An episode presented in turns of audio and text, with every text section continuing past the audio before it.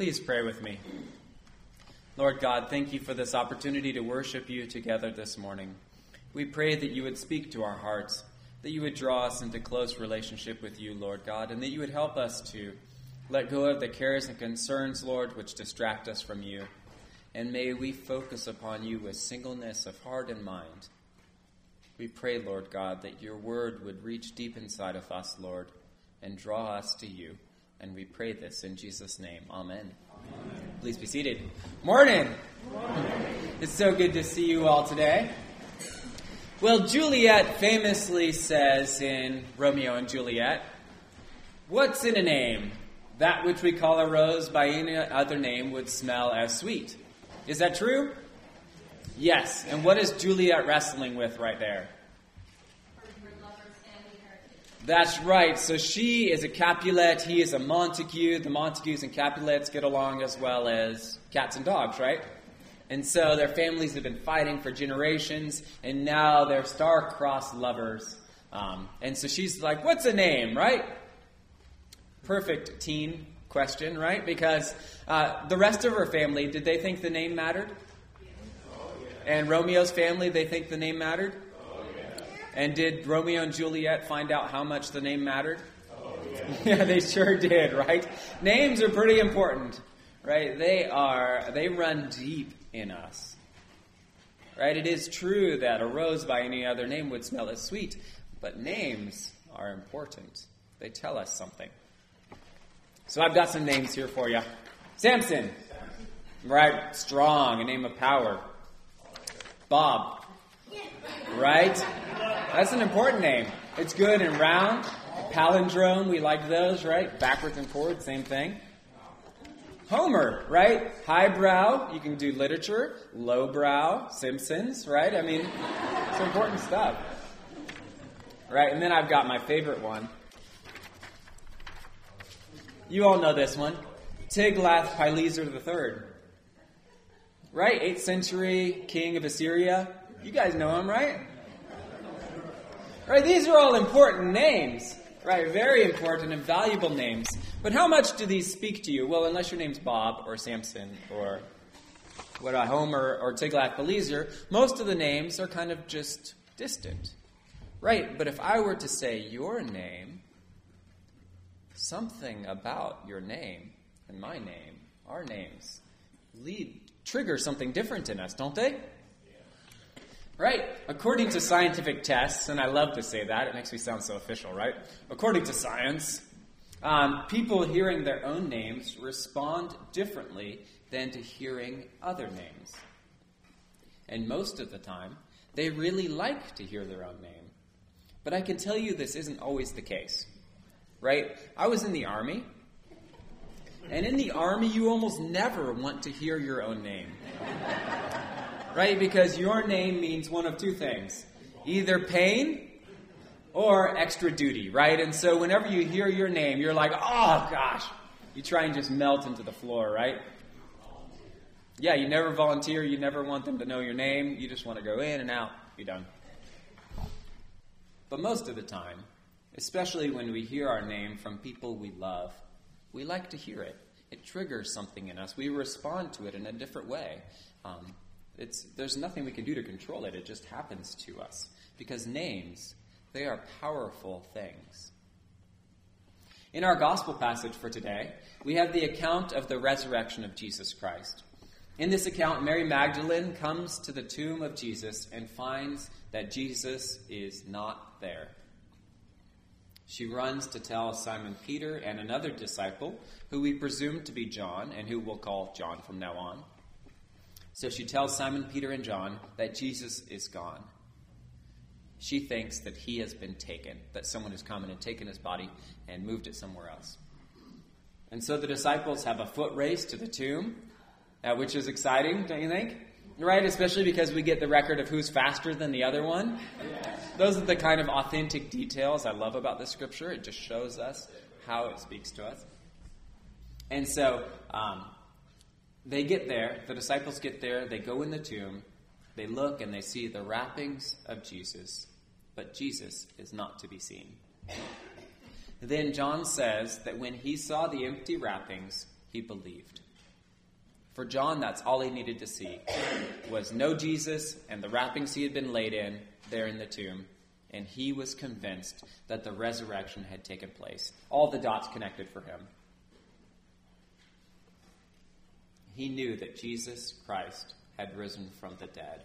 All Jesus' prophecies about the resurrection flooded back over him, and they all made sense to John. And so he and Peter go home, right? They're like, okay, that's good. Let's go home, right? Because Jesus isn't here anymore. But Mary, she's still there at the tomb, weeping. She's unable to make the jump to this understanding that Jesus is alive. In her mind, Jesus is gone. He has been taken, and she is confused and alone. And so, what does God do for her? He sends her two angels. Does God want her to stay like that? No. No, not at all. And so there's these two angels now sitting where the body of Jesus had been, one at his head and one at his feet.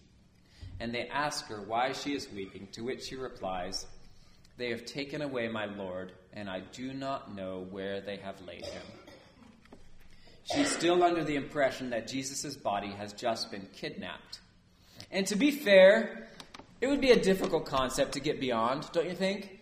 I mean, because how often had this resurrection thing happened before Jesus? Never. Right, zero, exactly. Never. We've seen people raised from the dead, but no one ever resurrected into new life, right? No one ever had done it. And so we can give her a little grace that she's stuck on this point because it's hard to be an early adopter, don't you think? Then, as she's saying this, as she's saying, I don't know where they put my Lord, she turns away from the angels and finds Jesus there before her. But she doesn't recognize him. She thinks he's a gardener. And he asks her, Woman, why are you weeping? Whom are you looking for? And I don't know, something about when I read it this last week uh, brought to mind Evita's Don't Cry For Me, Argentina. I don't know about you guys. Don't let me ruin this verse for you if it didn't, right? But he asks her, Why are you crying and who are you looking for? He asks her why she's crying because the reality is is that what has taken place is a wonderful event. I mean Jesus has just crushed death forever. Is that good news? Yes. Yeah, that merits a party, a big party. And he asks her whom she is looking for because the person she seeks is standing right in front of her and asking her these questions. But Mary is still stuck. She's still stuck. Even though Jesus is standing right in front of her, she's still stuck on the fact that he must have been taken somewhere else. And so Jesus speaks the one thing to her that he knows she will hear. He speaks her name. Mary. Immediately, according to researchers, the left hemisphere in her frontal, temporal, and occipital cortex was triggered, right, by the hearing of her name. That's where they say it takes place. If that helps you, great. If it doesn't, just move right along. And she immediately recognizes Jesus. Perhaps it's his voice, or the way he says her name, or memories of all the times that she has heard him say it, or perhaps in hearing him say her name, for the first time she's able to really look and see what's going on around her. Instead of being isolated in her grief, she's able to look out at the world around her. In the hearing of her name, Mary is brought to focus, and the center of her focus is Jesus. And so she clings to him. She wraps her arms around him. No longer is she worried about the loss of the body of Jesus. No longer is she overcome by sadness. Instead, she is with her friend and Savior, Jesus. In Easter, we have a tendency to get wrapped up in the frenzy that surrounds this day, awash in a chocolate induced madness, and we can forget that this is a day that we remember what was done by our Savior. And He is not a distant God, far off and aloof. No, our Savior is the one who spoke to Mary by name. this Easter, he calls to us by name as well. We might be confused about the resurrection or have questions about if God is present in our lives, or we might have gone through some great tragedy this last year, which has made it seem like God is farther from us than we thought. But make no mistake, He wants to reveal Himself to us today. Do you hear Him calling? He knows your name, and He wants you to know Him and the hope of His grace, which frees us from sin, judgment, and death, so that we can truly love Him and love others. This Easter, may we listen to Jesus speak our name. May our eyes be open to His presence before us, and may we respond to Him with faith. Let's pray. Lord God, thank you for caring enough about us to know our names.